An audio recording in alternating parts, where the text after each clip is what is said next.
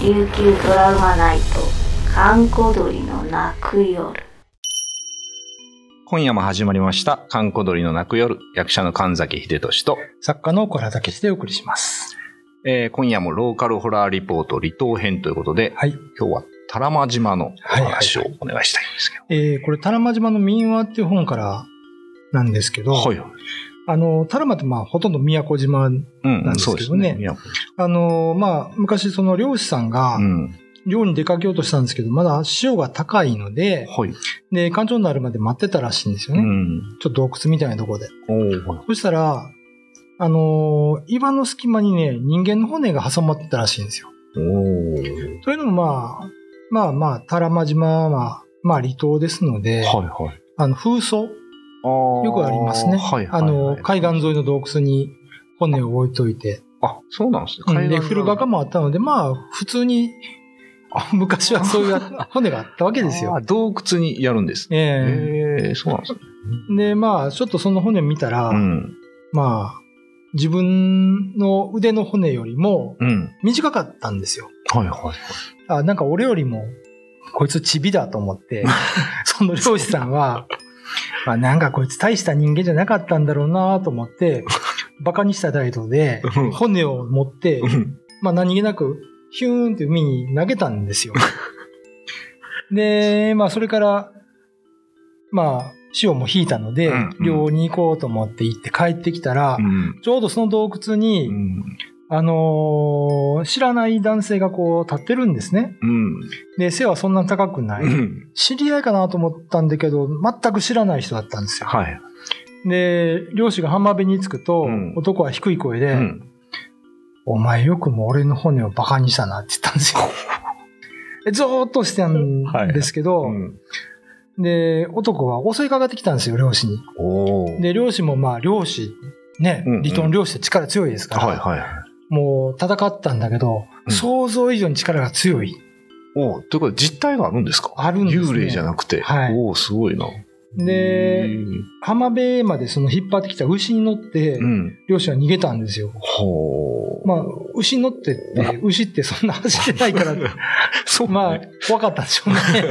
牛に乗って走ったんだけど、あの、男の幽霊がその何度も何度も牛の前に立ちはだかって。行く手を阻んだと。へー。で、あのーとうとうその、幽霊がその、うん。あんまりしつこく絡んでくるから、うん。牛をうん。その幽霊に消しかけて、うん。自分はその家に向かって猛ダッシュで走って逃げたんですね。はいはいはい。で、次の日ですよ。うん。あの、牛をその場に置いてきてしまったので、まあそうですね。どうしようかなと思っうん。て、昼間恐る恐る、うん。その、戻ってきたんですけど、うん牛はその男の幽霊にやられたのか、道端で倒れてたんですね。冷たくなって死んでたと。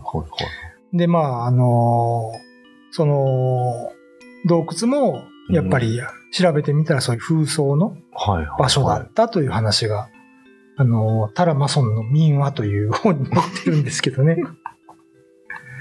民話、民話なんですね。民話なんだけど、ちょっとなんか、今で言う実話怪談みたいなね、ねリアルさがね、こういうのあるんですか幽霊と格闘するってなかなか聞かないですけどね。うん一方的にやられる話はあるけど。あでも格闘しちゃう沖縄で格闘した話って結構あるんですか？ありますあります。ええあの、まあ、続きはネットでちょっと詳しく話そうと思いますけど、まあ、とにかくあんまり皆さん、あの、むやみに馬鹿にしない方がいいです。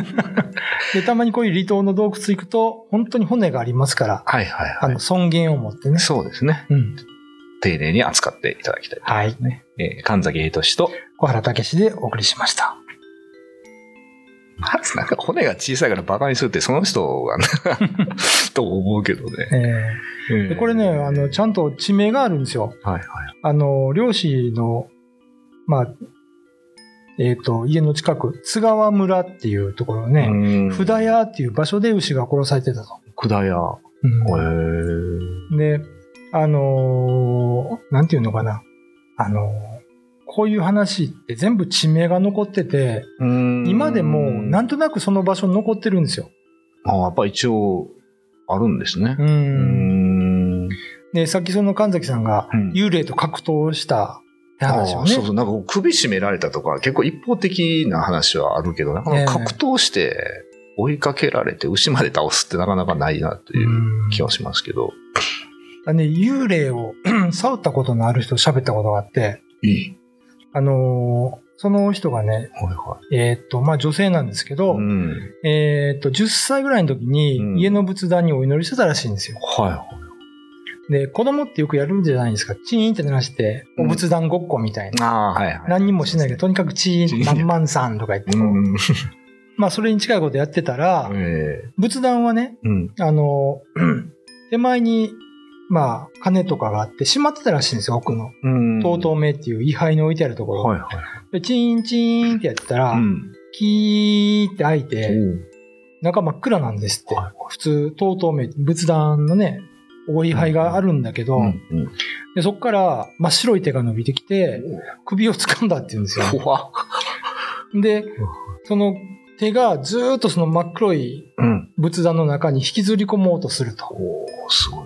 で、おじいさんが来て、うんまあ助けてもらったんだけど。あんたは、あの、15日と1日はこの仏壇に触ったらいかんと。うん。でなんでって言ったら何でも。言えないけど触っちゃいかんで、今度ね、えっ、と、15歳ぐらいになった時に、はいはい。えー近くのね、あの、浜辺うん。で遊んでたら、うん。向こうの方におばあちゃんが一人立ってて、うん。うん。その人の名前を呼ぶんですって。はいはいはい。何誰？見たことないおばあちゃんだったから、うん。何誰？って言うけど、おいでって言って、うんうん。何々ちゃんおいでって。おばあちゃん誰？って言ったら、うんおいでって言ったと瞬間に、おばあちゃんの手がずーっと伸びて、あの、体に巻きついたらしいんですよ。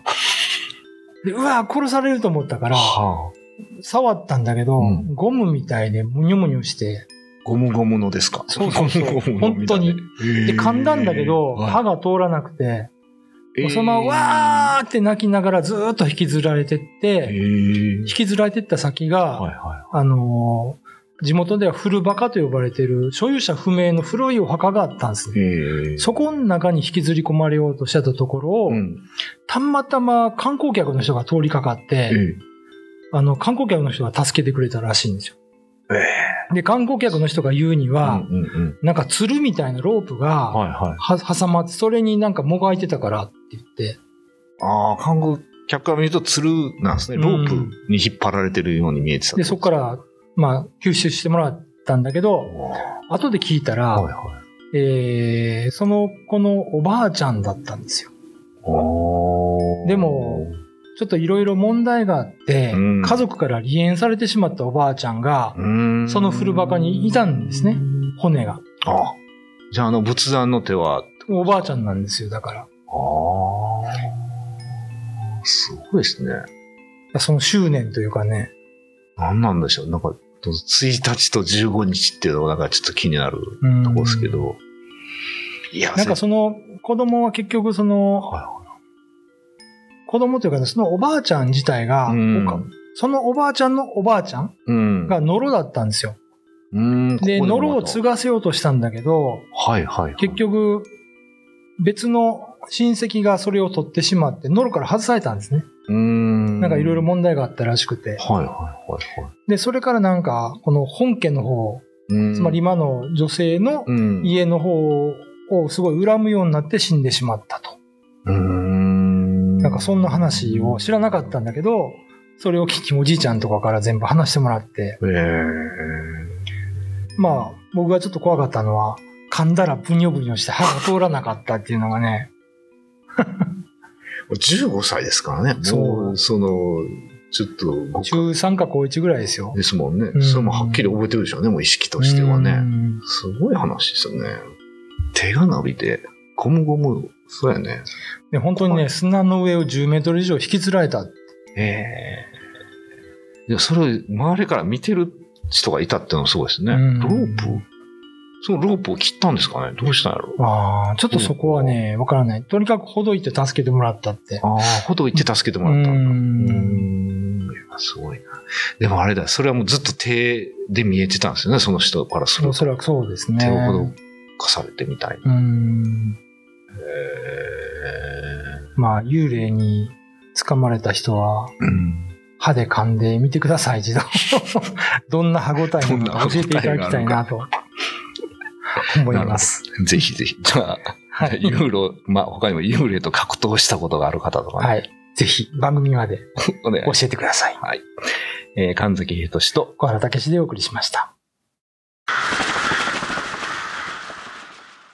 YouTube のチャンネル登録高評価 Twitter のフォローよろしくお願いしますポッドキャストも配信中詳しくは概要欄まで。